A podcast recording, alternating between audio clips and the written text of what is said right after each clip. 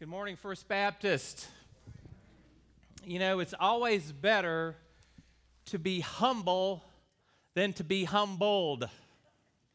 And I learned that in a very pointed way. It was between my seventh and eighth grade years growing up. Me and my friend Daniel decided that we were going to start lifting weights.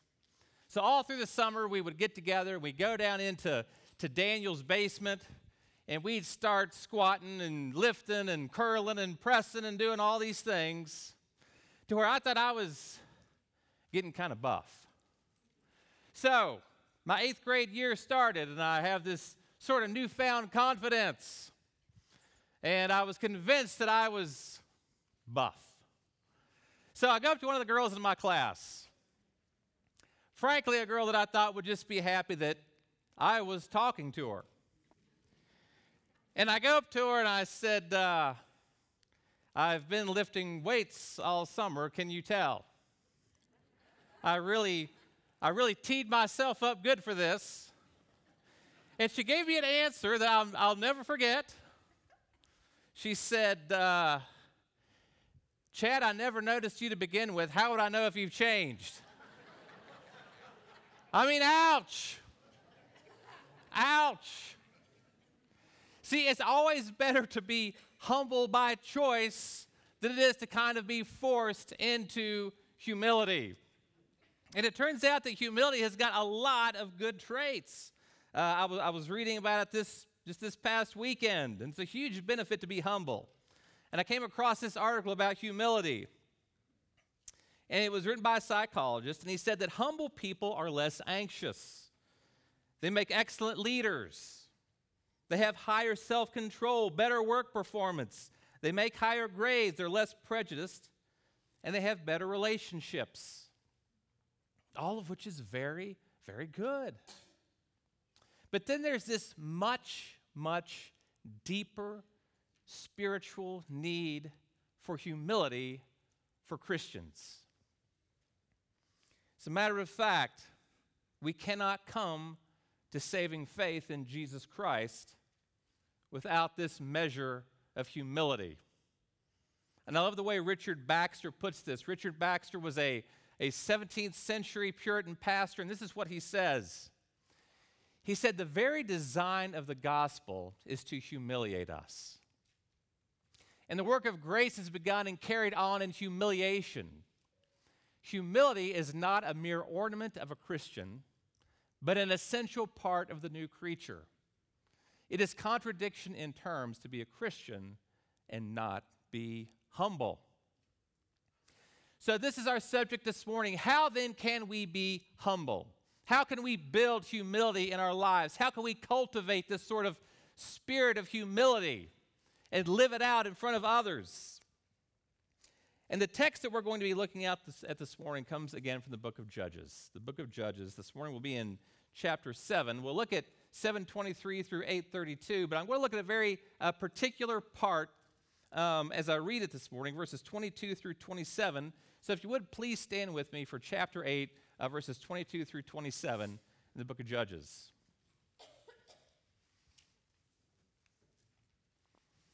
The men of Israel said to Gideon, Rule over us, you, your son, and your grandson, for you have delivered us from Midian's power. Gideon said to them, I will not rule over you, nor will my son rule over you. The Lord will rule over you. Gideon continued, I would like to make one request. Each of you give me an earring from the plunder you have taken. The Midianites had gold earrings because they were Ishmaelites. They said, We are happy to give you earrings. So they spread out a garment, and each one threw an earring from his plunder onto it. The total weight of the gold earrings, the requested, the colt, excuse me, the total weight of the gold earrings he requested came to 1,700 gold shekels. This was in addition to the crescent shaped ornaments, jewelry, purple clothing worn by the Midianite kings, and the necklaces on the camels. Gideon used all this to make an ephod, which he put in his hometown of Ophrah. All the Israelites prostituted themselves to it by worshiping it there. It became a snare to Gideon and his family. You may be seated. This morning, we're continuing this series in the book of Judges. And you may be getting tired of hearing it by now because again and again and again, you see this cycle. The judges, they come in, they deliver the people by God's command. The people are okay for a little while, the land has rest. And again and again and again, they go back to this idolatrous lifestyle. They're supposed to be in a time of conquest, but they're not. God said, Go in and rid the Canaanites from the land. But in some cases, they have lived with the Canaanites. They've worshiped the gods of the Canaanites. They've submitted themselves to the Canaanites. So they're not doing what God has commanded. And repeatedly, they find themselves again ensnared and imprisoned by these Canaanites. So this morning, we're going to spend some more time with our friend Gideon. This is actually Gideon part two this morning. And last, last week, actually, it was the last couple of weeks ago, two weeks ago, we talked about Gideon. He, he was terrified and panicked when God initially came to him. And God said, Gideon, there's some things I want you to do. And he was panicked, but then he kind of had this calm assurance. And then it moved into this sort of inflated ego and this hubris. He went from this Ichabod Crane type guy to a John Wayne in a matter of a few verses, from panicked to prideful. He and 300 men, armed with nothing more than trumpets and jars and a torch, took on about 120,000 Midianites. And God turned their swords on each other. So all those Midianites were killed in that one fatal swoop. And we talked about the need to abandon our own pride by giving God the glory in everything and not taking it for ourselves. This morning's message is related to that previous message two weeks ago. And we're going to see three things today. First of all, we'll see again the problem of Gideon's pride. And then we'll hear the harmful consequences of his pride. It, it goes deep and, and keeps on going. And then finally, we're going to talk about well, how can we practically build humility in our own lives? How can we build humility in our own lives? So we now come to the text, and we're going to first look at this continued problem for Gideon of pride. And we see in today's verses that Gideon has a deepening problem. And we see it in the way he's prioritizing things. As a matter of fact, I want to go back a little bit to chapter 7 uh, and start in verse 24. It says there, Now Gideon sent messengers throughout the Ephraimite hill country who announced, Go down and head off the Midianites. Take control of the fords of the streams, all the way to Beth Barah and the Jordan River. When all the Ephraimites had assembled, they took control of the fords all the way to Beth Barah and the Jordan River. They actually go beyond the land of Canaan. It says they captured two Midianite generals, Oreb and Zeb. They executed Oreb on the rock of Oreb and Zeb in the wine press of Zeb. They chased the Midianites and brought the heads of Oreb and Zeb to Gideon, who was now on the other side of the Jordan River. So he calls up Ephraim to the battle. You may think, well, well so what? Okay, he gets some more Israelites involved. Well, remember what God had done. See, Gideon had originally summoned up a huge army. And what, what did God do? He said, Look, I don't want anybody in Israel to think that they're the ones responsible for victory over these Canaanites. So he pared that army down to 300 men. But see, then Gideon runs out and he starts enlisting more soldiers. So Gideon's got this priority of building the army again instead of trusting God.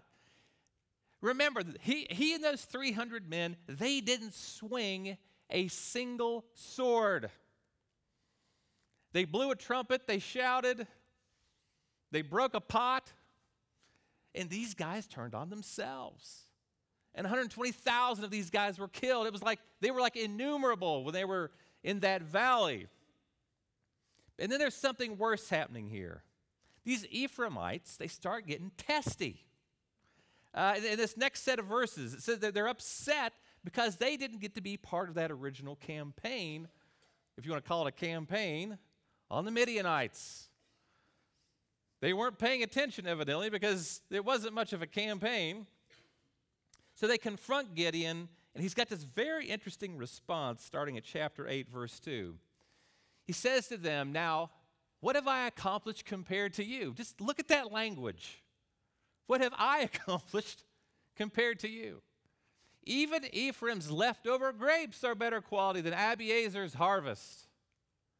It was to you that God handed over the Midianite generals, Oreb and Zeb. What did I accomplish to rival that?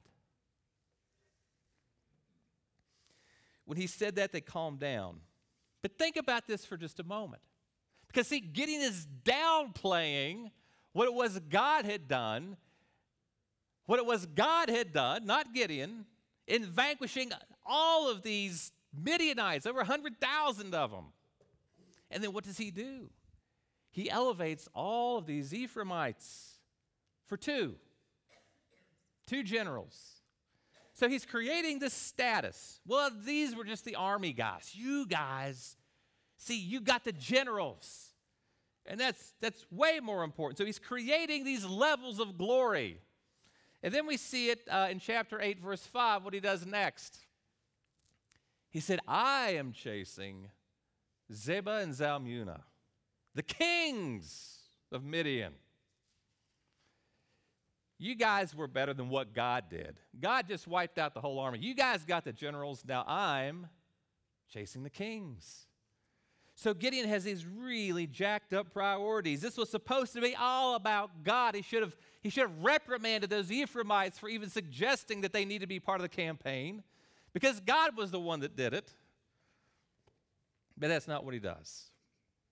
So, so far, Gideon has just been about going against his enemies, but then that changes.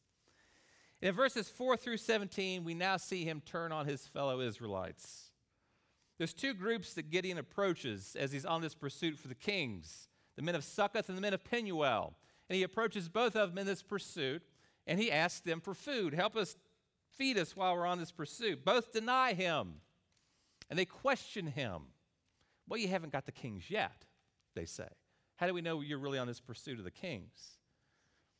So they're challenging him and they doubt him. So what happens? So Gideon speaks to both of these groups, and then he deals with them. And look at how Gideon deals with these two groups of men, Succoth and Penuel. And we see it in verses 16 and 17. It says, He seized the leaders of the city. This is the men of Succoth. Uh, he seized the leaders of the city along with some desert thorns and briars. He then threshed the men of Succoth with them. He also tore down the tower of Penuel and executed the city's men.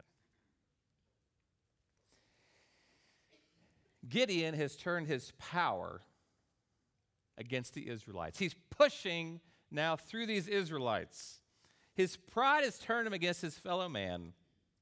And now we see him in this vengeful frenzy against the people who had challenged him and doubted him. Now, think about the irony of this for a minute. Let me go back to what we talked about two weeks ago.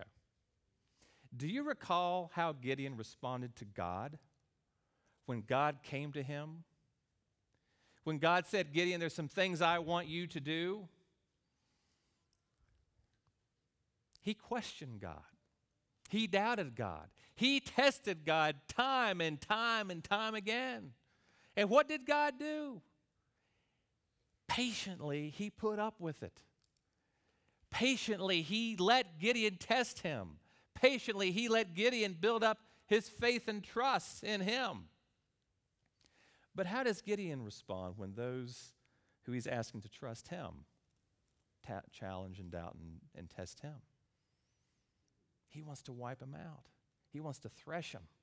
See, he's using all this newfound hubris and confidence he has to start wiping out anybody who gets in his way.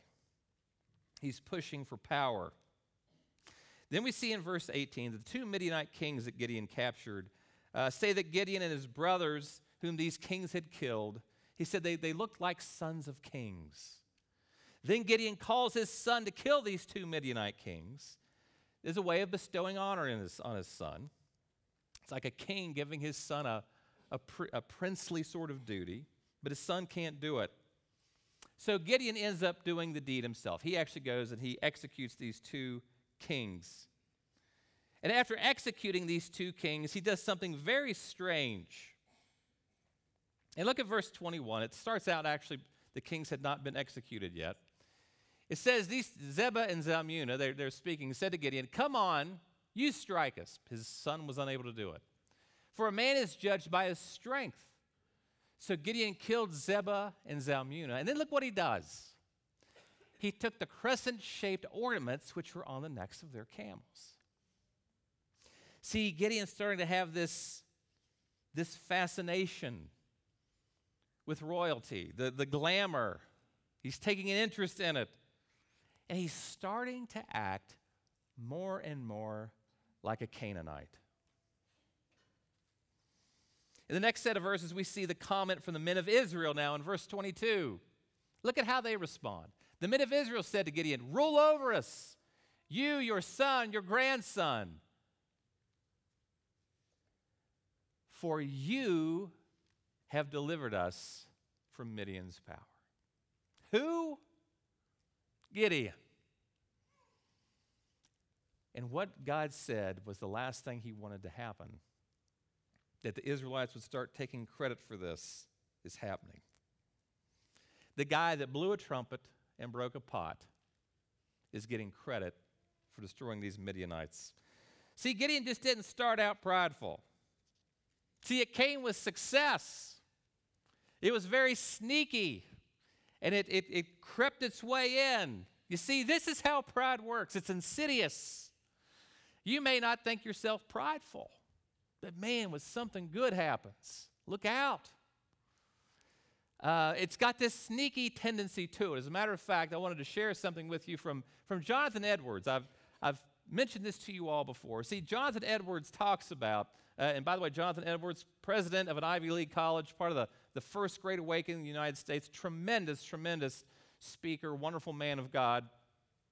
He came up with these seven, what he called the seven sneaky symptoms of undetected pride. And he said in this that, pride often sneaks its way in our lives like this. First, he said it can come with fault finding. In other words, when you meet with someone, you tend to focus on their faults. You find out what their faults are, and you just focus on that part about. You ignore anything good about that person.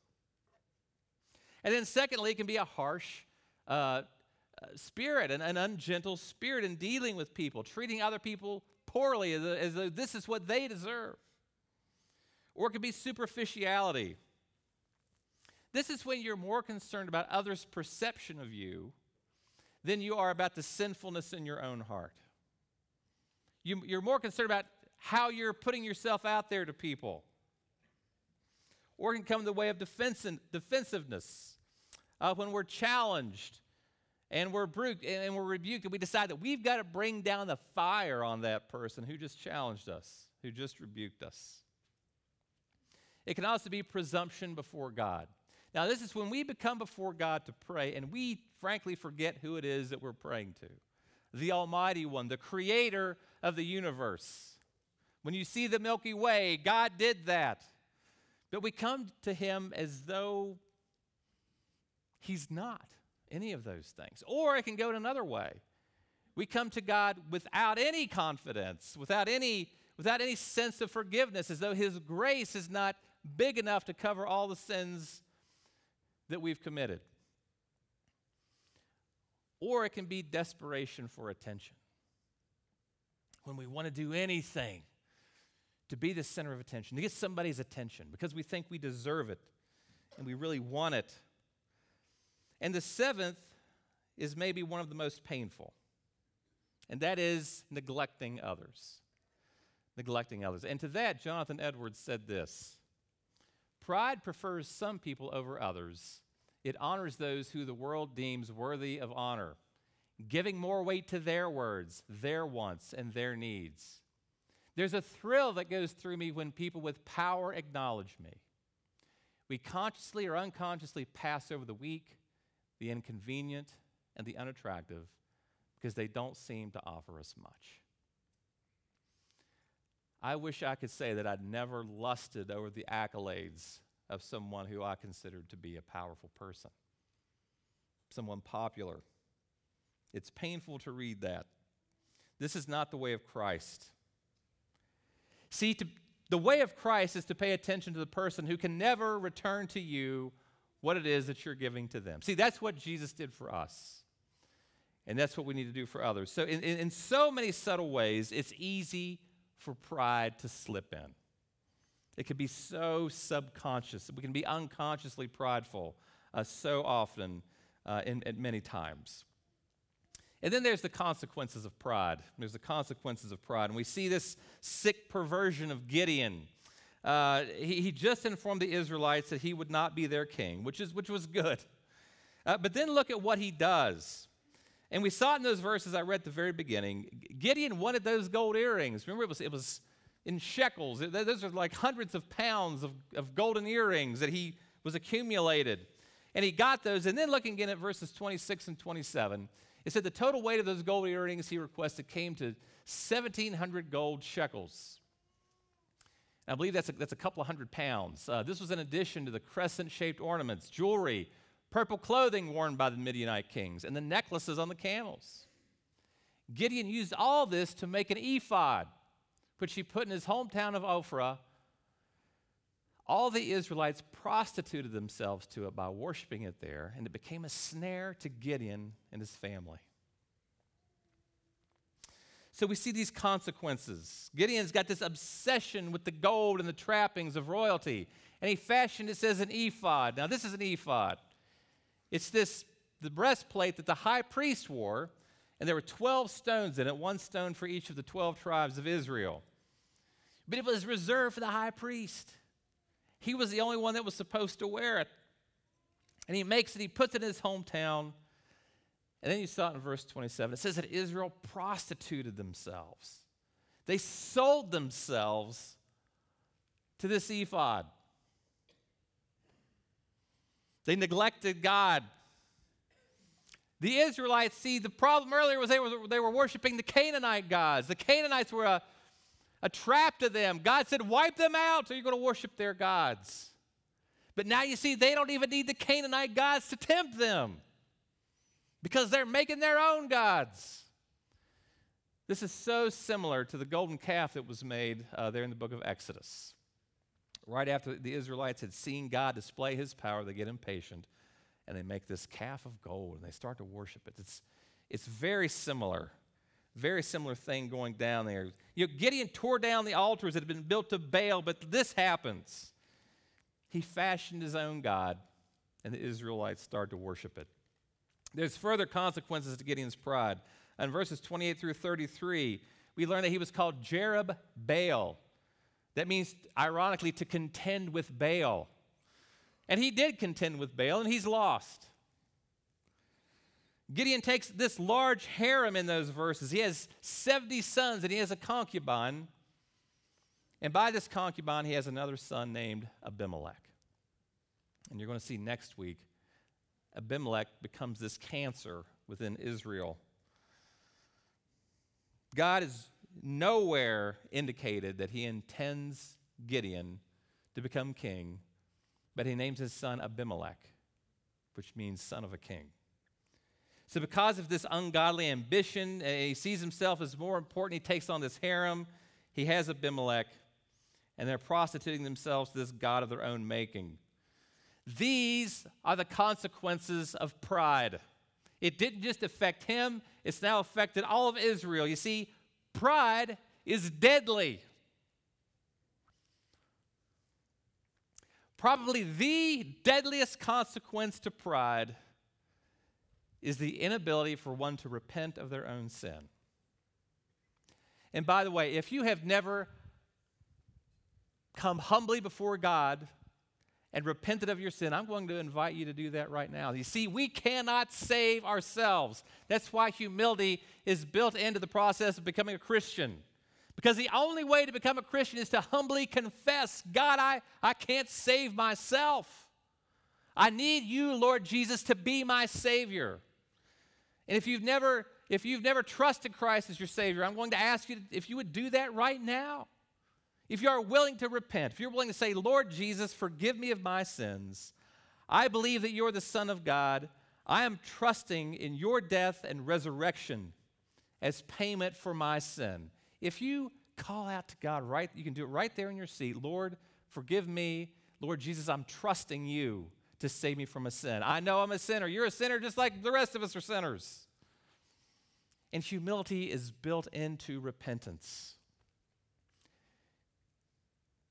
Hell will be full of prideful people. You see, there's a God hates pride more than any other sin. Because it is the root of all sins. It's when we want to do it our way and we don't want to do it God's way. St. Augustine, uh, one of the early church fathers, he put it this way. He said, If you should ask me what are the ways of God, I would tell you that the first is humility, the second is humility, and the third is humility. Not that there are no other precepts to give, but if humility does not precede all that we do, our efforts are fruitless. That's why there's so many consequences when it comes to pride. It's deadly. And I, I'm going to put a quote up here by Tim Keller as well. He said, Pride makes us foolish because we fail to learn from our mistakes. We justify ourselves and refuse to listen to criticism. I was so moved this past week. Uh, an elder came to apologize to me for something that he'd said. We had a retreat um, last weekend and I was very moved by this elder. I frankly hadn't remembered what it was that he, he'd said. When he brought it up, I, I recalled it.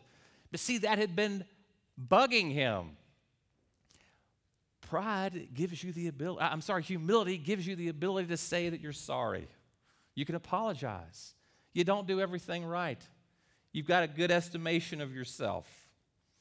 So then, how can we cultivate and build this sense of humility in our lives? How can we cultivate? I want to go through five just very practical ways to do this. First of all, by confession. Confession. Coming before God and saying, Lord, I am a prideful man. I'm telling you all right now, Chad Cowan is a prideful man.